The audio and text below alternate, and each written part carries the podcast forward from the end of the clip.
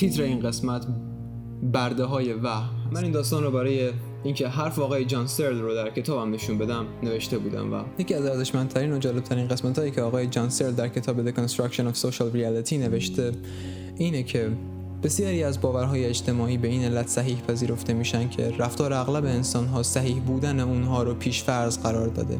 و این جمله خیلی جالبیه که میشه بهش دقت کرد به خاطر این. دختر سیاه‌پوستی به اسم هریت توبمن در سال 1913 در آمریکا به عنوان یک برده متولد شد. پس از اینکه سالهای کودکیش را توسط اربابان مختلف شلاق خورد و تنبیه شد، روزی فرار کرد و گروهی زیرزمینی تشکیل داد که در جهت آزاد کردن بردگان سیاه فعالیت می‌کرد و در این کار موفق بود. بعدها از او پرسیدند که سختترین مرحله کار شما در نجات بردگان چه بوده؟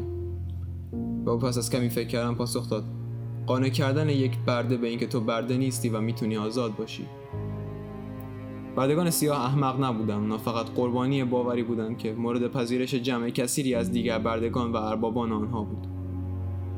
نجیب زاده سفید پوستی که در آن زمان متولد می‌شد کاملا به این باور داشت که سیاهانی که بر زمین های خانوادگیشان کار می‌کنند و کنار اسب ها میخوابند برای همین قبیل کارها خلق شدند بچه سفید پوست می‌دید سیاهان بدبو هستند دانشی ندارند.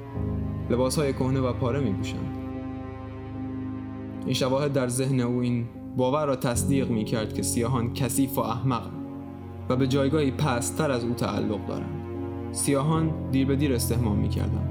چون تمام وقت در خدمت اربابانشان بودند. بی سواد بودند زیرا حق نداشتند وارد مدارس سفید پوستان شوند.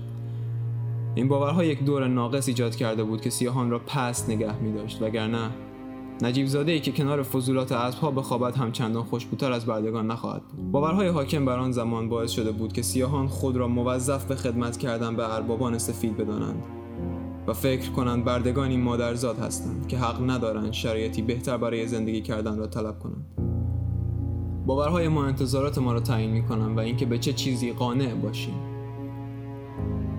و دور از انتظار نیست اگر کسی که باور دارد لایق یک زندگی کوچک و پسته است در طول زندگی خود تلاشی برای بهبود شرایط خود نکنه. و این جمله خیلی جالبیه که میشه بهش دقت کرد به خاطر اینکه به خوبی نشون میده که زمانی که افراد به یک باور و صحتش باور دارند در این صورت بر اساس اون عمل می‌کنن و عمل اونها بر محیطشون تاثیر می‌ذاره و بنابراین اون باور می‌تونه در محیط تصرف کنه و تاثیر اون باور به صورت حقیقی مشاهده بشه حتی اگر اون باور بر مبنای حقیقت شکل نگرفته باشه.